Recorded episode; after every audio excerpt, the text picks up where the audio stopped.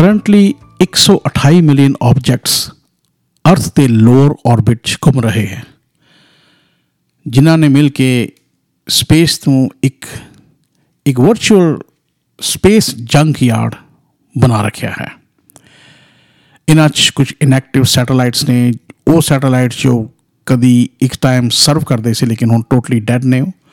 ਉਹ ਘੁੰਮ ਰਹੇ ਨੇ ਕੁਝ ਪਾਰਟਸ ਨੇ ਉਹਨਾਂ ਸੈਟੇਲਾਈਟਸ ਦੇ ਜਿਨ੍ਹਾਂ 'ਚ ਛੋਟੇ ਸਕਰੂਜ਼ ਸਮਾਲ ਇਕਵਿਪਮੈਂਟਸ ਔਰ even paint flakes paint flake ਇੱਕ ਛੋਟਾ ਜਿਹਾ ਪਾਰਟ ਲੱਗਦਾ ਹੈ ਕਿ ਪੇਂਟ ਦਾ ਛੋਟਾ ਜਿਹਾ ਛਿਲਕਾ ਜਿਹਨੂੰ ਕਹਿੰਦੇ ਆ ਕਹਿਣ ਨੂੰ ਤਾਂ ਬਹੁਤ ਛੋਟੀ ਚੀਜ਼ ਲੱਗਦੀ ਹੈ ਲੇਕਿਨ ਛੋਟੀ ਤੋਂ ਛੋਟੀ ਚੀਜ਼ ਵੀ ਵੱਡੇ ਤੋਂ ਵੱਡਾ ਡੈਮੇਜ ਪਹੁੰਚਾ ਸਕਦੀ ਹੈ ਕਿਉਂਕਿ ਉਹਨਾਂ ਦੀ ਟਰੈਵਲ ਕਰਨ ਦੀ ਜੋ ਸਪੀਡ ਹੈ ਉਹ ਤਕਰੀਬਨ 22000 ਤੋਂ 25000 ਮੀਲ ਪਰ ਆਵਰ ਦੀ ਹੈ ਔਰ ਇੰਨੀ ਤੇਜ਼ੀ ਦੇ ਨਾਲ ਅਗਰ ਕੋਈ ਛੋਟੀ ਜੀ ਚੀਜ਼ ਵੀ ਕਿਸੇ ਸੈਟੇਲਾਈਟ ਨੂੰ ਵੱਡੇ ਤੋਂ ਵੱਡੇ ਸੈਟੇਲਾਈਟ ਨੂੰ ਜਾ ਕੇ ਵੱਜੇਗੀ ਤੇ ਉਹਦਾ ਕਾਫੀ ਨੁਕਸਾਨ ਕਰ ਸਕਦੀ ਹੈ। ਹੁਣੇ ਪਿੱਛੇ ਹੀ 2016 ਦੀ ਗੱਲ ਹੈ, ਕੋਈ ਇੱਕ ਸਮਾਲ ਛੋਟਾ ਜਿਹਾ ਪੇਂਟ ਫਲੇਕ ਨੇ ਇੰਟਰਨੈਸ਼ਨਲ ਸਪੇਸ ਸਟੇਸ਼ਨ ਦੀ ਵਿੰਡੋ ਨੂੰ ਤਕਰੀਬਨ ਪੂਰਾ ਬ੍ਰੇਕ ਕਰਤਾ ਸੀ। ਸੋ ਇਹ ਸਾਰੇ ਜੰਕ ਪਾਰਟਸ ਇਹ ਲੂਸ ਪਾਰਟਸ ਉਸ ਐਟਮੋਸਫੇਅਰ 'ਚ ਘੁੰਮ ਰਹੇ ਹੈ ਜਿੱਥੇ ਕਿ ਸਾਡੇ ਵਰਕਿੰਗ ਸੈਟੇਲਾਈਟਸ ਨੇ ਥਰੂ ਆਊਟ ਅਰਥ ਦੇ।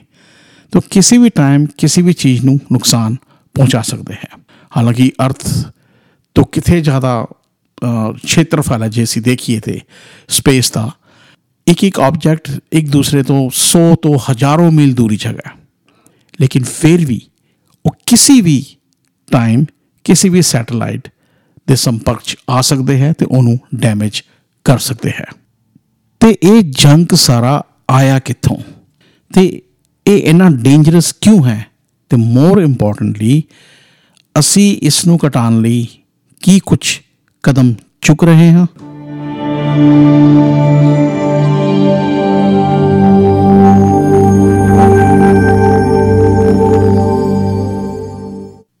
ਤੇ ਦੋਸਤੋ, ਅਸੀਂ ਪਿਛਲੇ 60 ਸਾਲ ਤੋਂ ਸਪੇਸ ਸੈਟੇਲਾਈਟ ਭੇਜ ਰਹੇ ਹਾਂ ਤੇ ਇਸ ਵਕਤ ਤਕਰੀਬਨ ਕੋਈ 11000 ਦੇ ਕਰੀਬ ਸੈਟੇਲਾਈਟਸ ਉਥੇ ਐਕਟਿਵਲੀ ਟਰੈਵਲ ਕਰ ਰਹੇ ਹੈ। ਜਿਨ੍ਹਾਂ 'ਚ ਕੋਈ 3300 ਸੈਟੇਲਾਈਟ ਇਸ ਵਕਤ ਐਕਟਿਵ ਨੇ ਤੇ rest of them are inactive ਜਿਹੜੇ ਕਿ ਵੈਰੀ ਡੇਂਜਰਸ ਨੇ because that's a big huge satellites ਕਿਉਂਕਿ ਅਗਰ ਇਹ ਸੈਟੇਲਾਈਟ ਕਿਸੇ ਹੋਰ ਸੈਟੇਲਾਈਟ ਦੇ ਸੰਪਰਕ ਚ ਆਂਦਾ ਹੈ, ਉਹਦਾ ਟਕਰਾਂਦਾ ਹੈ ਤੇ ਉਹ ਬਹੁਤ ਜ਼ਿਆਦਾ ਨੁਕਸਾਨ ਪਹੁੰਚਾ ਸਕਦਾ ਹੈ। ਹਰ ਸਾਲ ਇਹਨਾਂ ਸੈਟੇਲਾਈਟਸ ਦੀ ਗਿਣਤੀ ਵਧੀ ਜਾ ਰਹੀ ਹੈ। ਕੱਲੇ 2020 ਚ ਹੀ 1283 ਸੈਟੇਲਾਈਟਸ ਲਾਂਚ ਕੀਤੇ ਜਾ ਰਹੇ ਹਨ ਜੋ ਕਿ ਹੁਣ ਤੱਕ ਦਾ ਸਭ ਤੋਂ ਹਾਈਐਸਟ ਨੰਬਰ ਹੈ। ਇਸ ਤੋਂ ਇਲਾਵਾ ਅਗਲੇ ਇੱਕ ਡੈਕੇਡ ਚ SpaceX, ਕੱਲਾ SpaceX ਹੀ ਇਲਨ ਮਸਕ ਦਾ SpaceX 42000 ਤੋਂ ਜ਼ਿਆਦਾ ਸੈਟੇਲਾਈਟ ਲੋਅਰ ਆਰਬਿਟ 'ਚ ਭੇਜਣ ਦਾ ਪਲਾਨ ਕਰ ਰਿਹਾ ਹੈ। ਇਹ ਤੇ ਸਿਰਫ ਇੱਕ ਸਪੇਸਐਕਸ ਕੱਲੀ ਕੰਪਨੀ ਹੈ। ਇਸ ਤੋਂ ਇਲਾਵਾ Amazon, OneWeb Corporation ਚਾਈਨਾ ਦੀ ਹੋਂਗਯਨ ਕੈਨੇਡਾ ਦੀ ਟੈਲੀਸੈਟ ਇਹ ਸਾਰੇ ਮਿਲ ਕੇ thousands of thousand satellites launch ਕਰਨ ਦਾ ਪਲਾਨ ਕਰ ਰਹੇ ਹੈ।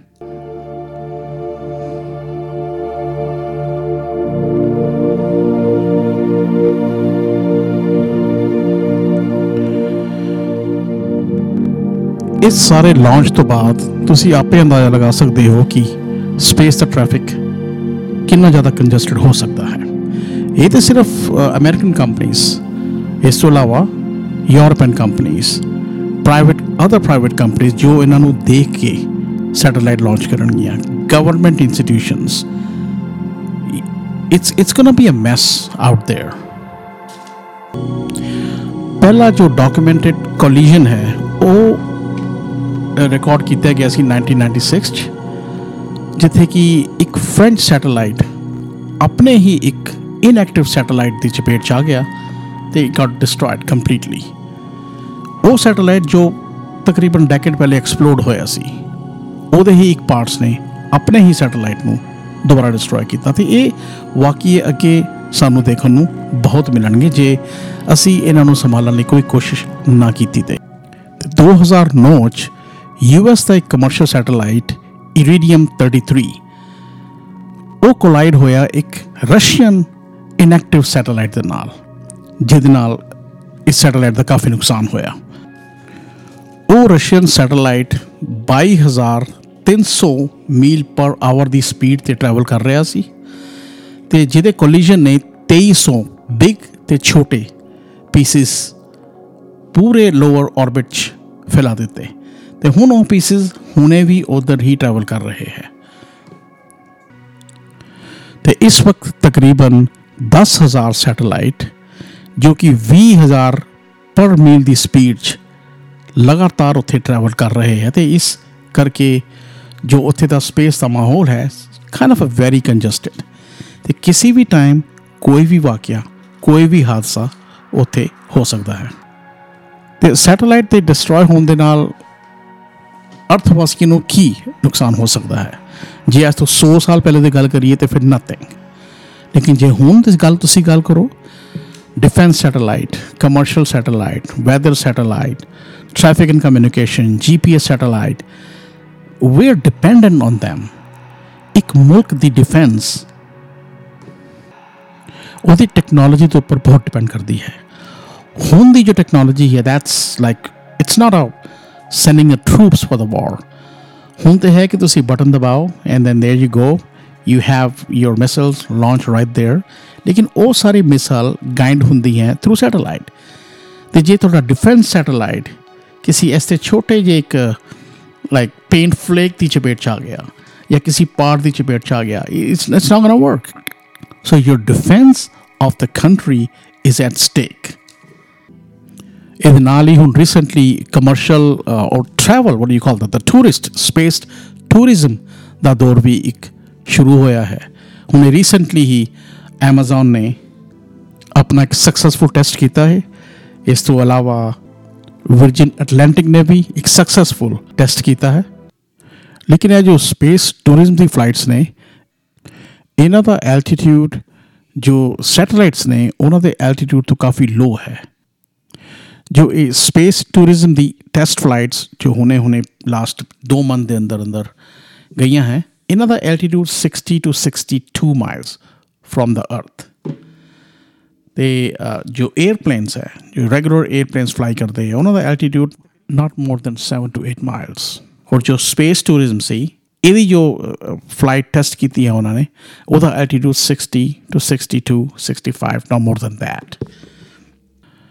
ਤੇ ਜੋ ਲੋਅਰ ਆਰਬਿਟ ਹੈ, ਲੋਅਰ ਆਰਬਿਟ ਜਿੱਥੇ ਆਪਣੇ ਸੈਟੇਲਾਈਟਸ ਇਸ ਵਕਤ ਘੁੰਮ ਰਹੇ ਹੈ,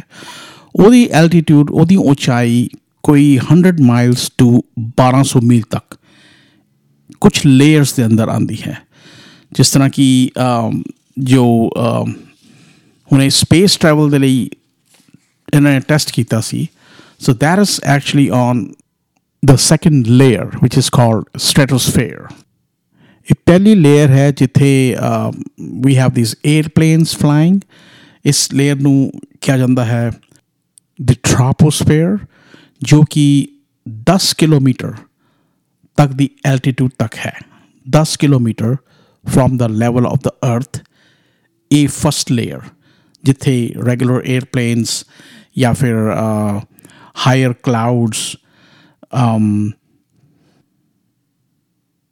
ਜਿਨ੍ਹਾਂ ਨੂੰ ਕਿ ਨੈਕਰਸ ਕਲਾਉਡਸ ਵੀ ਕਿਹਾ ਜਾਂਦਾ ਹੈ, ਜਿਨ੍ਹਾਂ ਨੂੰ ਕਿ ਕਾਫੀ ਫ੍ਰਿਜਿਡ ਟੈਂਪਰੇਚਰ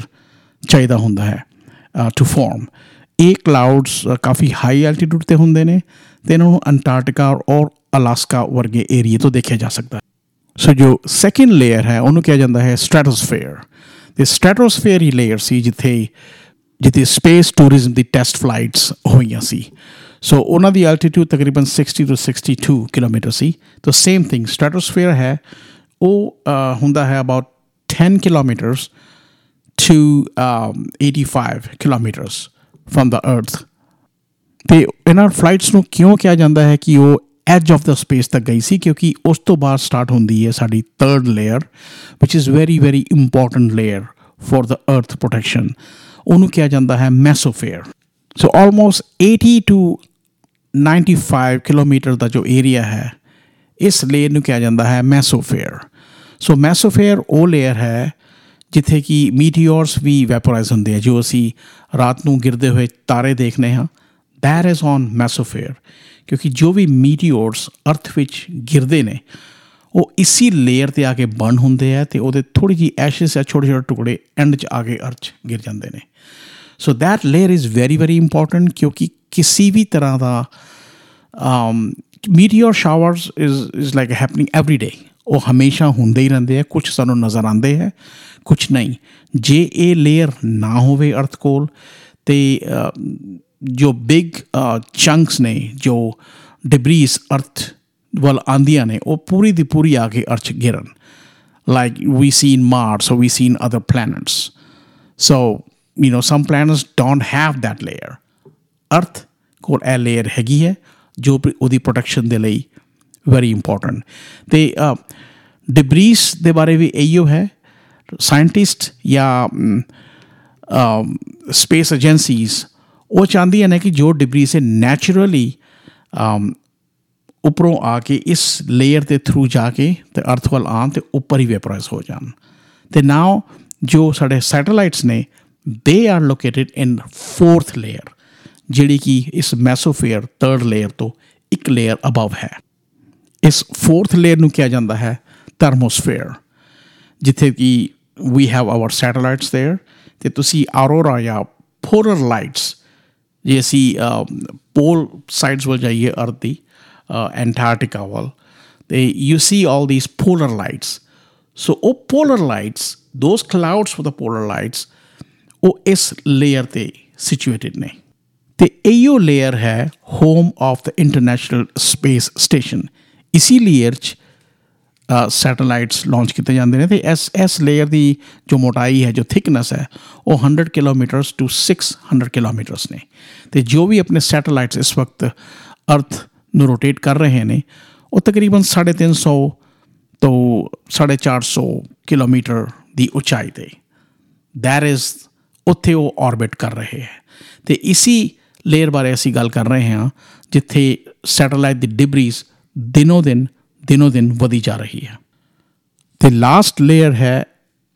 ਐਕਸੋਸਫੇਅਰ ਸੋ ਐਕਸੋਸਫੇਅਰ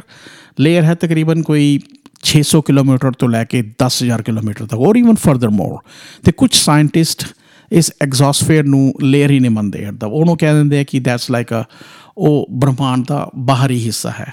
ਉਹਨੂੰ ਅਰਥ ਤੇ ਐਟਮੋਸਫੇਅਰ ਚ ਕਾਊਂਟ ਹੀ ਨਹੀਂ ਕਰਦੇ। ਲੇਕਿਨ ਅਸੀਂ ਆਪਣਾ ਟੌਪਿਕ ਸਪੇਸ ਡਿਬਰੀਜ਼ ਤੱਕ ਹੀ ਰੱਖੀਏ just come back to the layer 4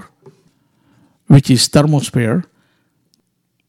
ਜੇਕਰ ਕੋਈ ਪੁਖਤਾ ਕਦਮ ਨਹੀਂ ਚੁੱਕਿਆ ਜਾਂਦਾ ਤੇ ਇਹ ਤੇ ਤੈਅ ਹੈ ਕਿ ਆਉਣ ਵਾਲੇ ਟਾਈਮ 'ਚ ਕੋਈ ਨਾ ਕੋਈ ਨੁਕਸਾਨ ਹੋਣਾ ਤੈਅ ਹੈ ਨਾਲ ਇਹ ਵੀ ਨਹੀਂ ਹੈ ਕਿ ਇਹਦੇ ਉੱਪਰ ਕੋਈ ਕੰਮ ਨਹੀਂ ਕੀਤਾ ਜਾ ਰਿਹਾ they are trying there best ਲੇਕਿਨ ਜੋ ਕੁਝ ਵੀ ਕਰ ਰਹੇ ਹੈ ਇਸ ਟੂ ਲਿਟਲ 2018 ਚ ਉਹਨਾਂ ਨੇ ਇੱਕ ਸੈਟੇਲਾਈਟ ਲਾਂਚ ਕੀਤਾ ਹੈ ਜਿਹਦਾ ਨਾਮ ਰੱਖਿਆ ਹੈ ਰਿਮੂਵ ਡਿਬਰੀਜ਼ ਜਿਨ੍ਹਾਂ ਕੀ ਸਕਸੈਸਫੁਲੀ ਟੈਸਟ ਕੀਤਾ ਹੈ ਲਾਈਕ ਅ ਡਮੀ ਸੈਟੇਲਾਈਟ ਨੂੰ you know push and capture ਕਰਕੇ it's like a anchor thing ਉਹਨਾਂ ਨੇ ਸੈਟੇਲਾਈਟ ਨੂੰ ਗ੍ਰਿਪ ਕਰਕੇ ਤੇ ਕਲੈਕਟ ਕਰਕੇ ਇਟਸ ਲਾਈਕ ਅ